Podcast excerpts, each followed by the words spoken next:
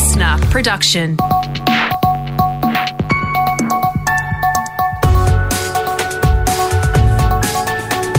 Australia Today's morning agenda with Natasha Belling. Good morning. Thanks for your company. Let's check what's making headlines this Monday, the 6th of September. The search will resume this morning for a three year old boy still missing from the Hunter region in New South Wales. AJ Elfalak, who is autistic and non-verbal, vanished from his family's property about 100 kilometres west of Newcastle on Friday. Late yesterday, police seized a white ute from a nearby property for forensic testing, while a service station in Colo Heights is now a site of interest with authorities investigating. AJ's father telling Nine the family is not doing well. Very stressful times. Kid just doesn't pick up and disappear. Not from here, not from these parts. A much needed boost for our COVID vaccines this morning, with half a million doses of Pfizer touching down at Australia overnight after a swap deal with the UK.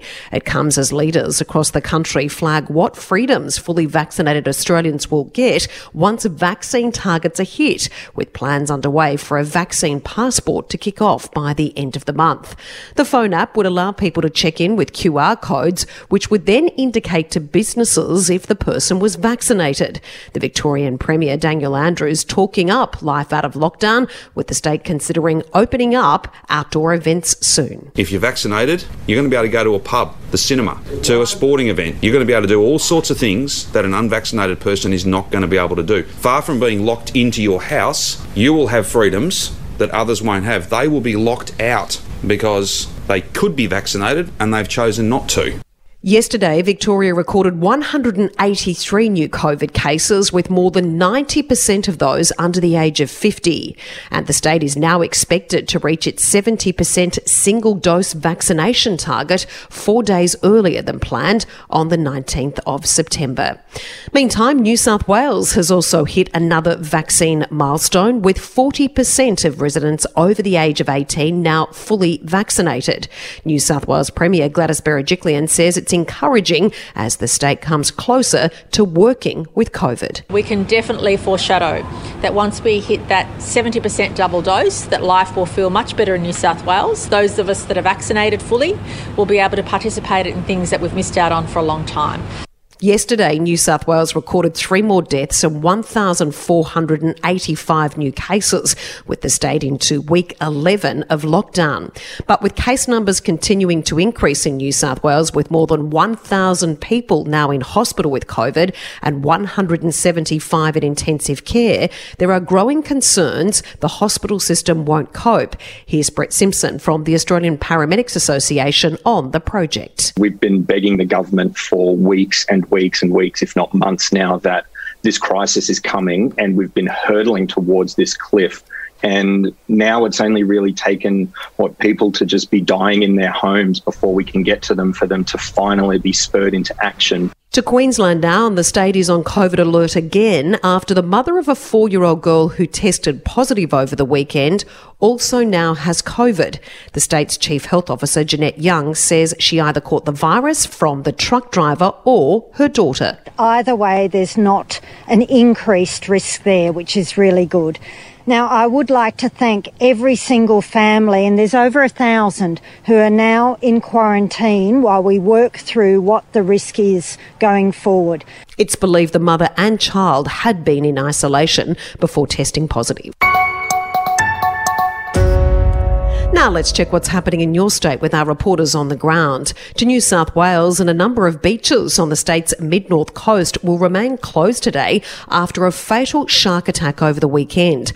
The surfer believed to be aged in his 30s suffered fatal injuries at Shelley Beach north of Coffs Harbour yesterday morning. Our reporter Romy Stevens has more. Yes, Tash, numerous beaches around Coffs Harbour will remain closed until further notice after yesterday's devastating shark attack. Several people witnessed the incident which happened around 11am. Aaron Armstrong was another surfer at the scene. He described the attack as horrific. We started to paddle down to where these people were, and then we got caught out of the water. Um, ran down to see what was happening. Um, saw a man without an arm, lots of blood, and lots of people. And to Western Australia, and the state has tightened its border restrictions with Victoria overnight, making it hard for travellers to get in. Our reporter Emma Griffiths has more from Perth. Tash, the WA border with Victoria tightened just after midnight. It's been elevated to a high COVID risk rating as case numbers there continue to rise amid the Delta outbreak. Before anyone heads to WA from that state, they'll need to prove they've had at least one dose of the vaccine and return a negative test. That could cause some headaches for those wanting to head to Perth for the AFL Grand Final. Similar rules were introduced a few weeks ago for travellers from New South Wales. Now, for the latest in business and finance news, we're joined this morning by Peter Switzer from the switzerreport.com.au. And Peter, the US has got a job shock with the numbers employed in August coming in at 235,000. Yeah, which, you know, seems like a pretty good number, doesn't it? But in fact, it was a $500 million miss. Now, economists think the Delta strain is stopping Americans from wanting to work and go out buy stuff. But the stock market saw the bright side of the bad number because it delays future interest rate rises. And Peter, an upcoming court case could deliver windfall payments to small businesses hurt by COVID 19 and cost insurance companies billions of dollars. That's right. When the virus closed down businesses in 2020, insurers such as CGU and Allianz said their business interruption insurance didn't cover pandemics, but now a federal court will look at nine small businesses and their insurance policies to see if they should be entitled to compensation. The decision will be good or bad for insurers' share prices. Peter, so many tourism industries have been hit so hard, especially with travel, also with COVID 19, and they're set to take another big hit in September, which usually would be school holidays. Yeah, that's right. About a $6.9 billion loser for the month. But if you're counting back to December 2020, the grand total of losses for tourism adds up to $21.3 billion dollars. Number crunching by the Tourism and Transport Forum says these holidays usually see $7.7 billion worth of spending by holiday goers, but this year it will only be $770 million.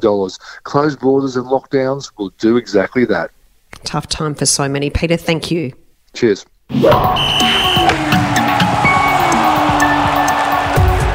Time for sport now with Brett Thomas and Brett. Week one of the finals is locked in, and there's a regional flair. Good morning, Tash. There certainly is. We start on Friday night on the Sunshine Coast where Melbourne Storm play Manly in an absolute blockbuster. Cam Munster in some doubt for the Storm, though. He has a knee injury. Set out their final round win over the Sharks. Had a bit of a clean up. Uh, he will not push too hard to return for that, given they've got the double chance. He wants to be at peak fitness for when he does play in the finals. Then Townsville hosting a double header. Uh, Saturday we start with the Roosters and the Gold Coast. The Titans preparing for their first final in five years years.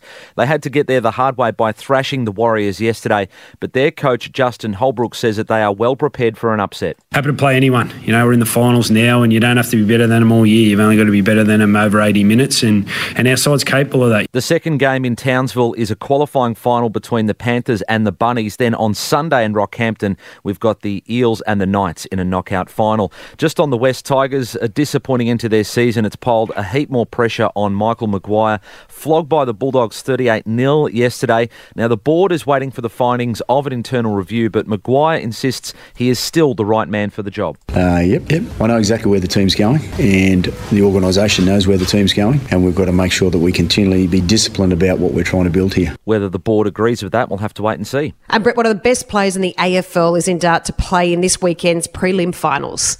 Yes, Marcus Bontempelli, we always want to see the best in the AFL strut their stuff on the biggest stage, and there's no doubt that the Bont is one of, if not the best players in the AFL. Now, he came off in the last two minutes of that thrilling win over the Lions in their semi at the Gabba on the weekend with a knee injury. The squad flew to Perth yesterday. They'll be based there before they go to Adelaide to face the Power on Saturday night. When he touched down in Perth, he was due to have scans. Fingers crossed he will be okay. There's some more fallout from that semi final, though, from a Lions perspective. That is Lachie Neale, their Brownlow medalist, wants to trade back to WA for family reasons. His wife Jules is from there. She's pregnant at the moment. So he's looking at a trade back to the Dockers where he left just three years ago. Uh, now, in some other finals news, Tom Hawkins says he's feeling at the peak of his powers as he prepares to spearhead the Cats' attempt to make the grand final against the Demons on Friday night in Perth. Yeah, I still feel confident each week that I can go out and perform at a high level. Certainly, I'm, I'm encouraged by the fact that our side is having success. The Tomahawk there speaking to nine, booted five goals. It was a match winning display against the Giants. He's got a really tough challenge in the All Australian Steven May this weekend. Looking forward to that battle, Tash. Big few weeks ahead. Thanks so much, Brett. Thank you, Tash. And our Aussie Paralympians have finished eighth on the official tally, securing 80 medals at the Tokyo Games. The closing ceremony wrapping up the sporting event overnight with Ellie Cole, our Aussie flag bearer. Sports Minister Richard Colbeck says they've made Australia proud. 80 medals in all, 21 gold, 29 silver, and 30 bronze. But over and above that, just some absolutely amazing stories and extraordinary efforts to get there and then to do Australia magnificently proud. Congratulations to all the outstanding athletes. And that's all you need to know to start your day with Australia Today's morning agenda in your podcast feed from 6:30 a.m. every weekday morning. You can also catch the latest episode and a whole new world of audio by downloading the new LiSTNR app for free. I'm Natasha Belling. Thanks so much for your company. Have a great day and stay safe. We look forward to seeing you tomorrow.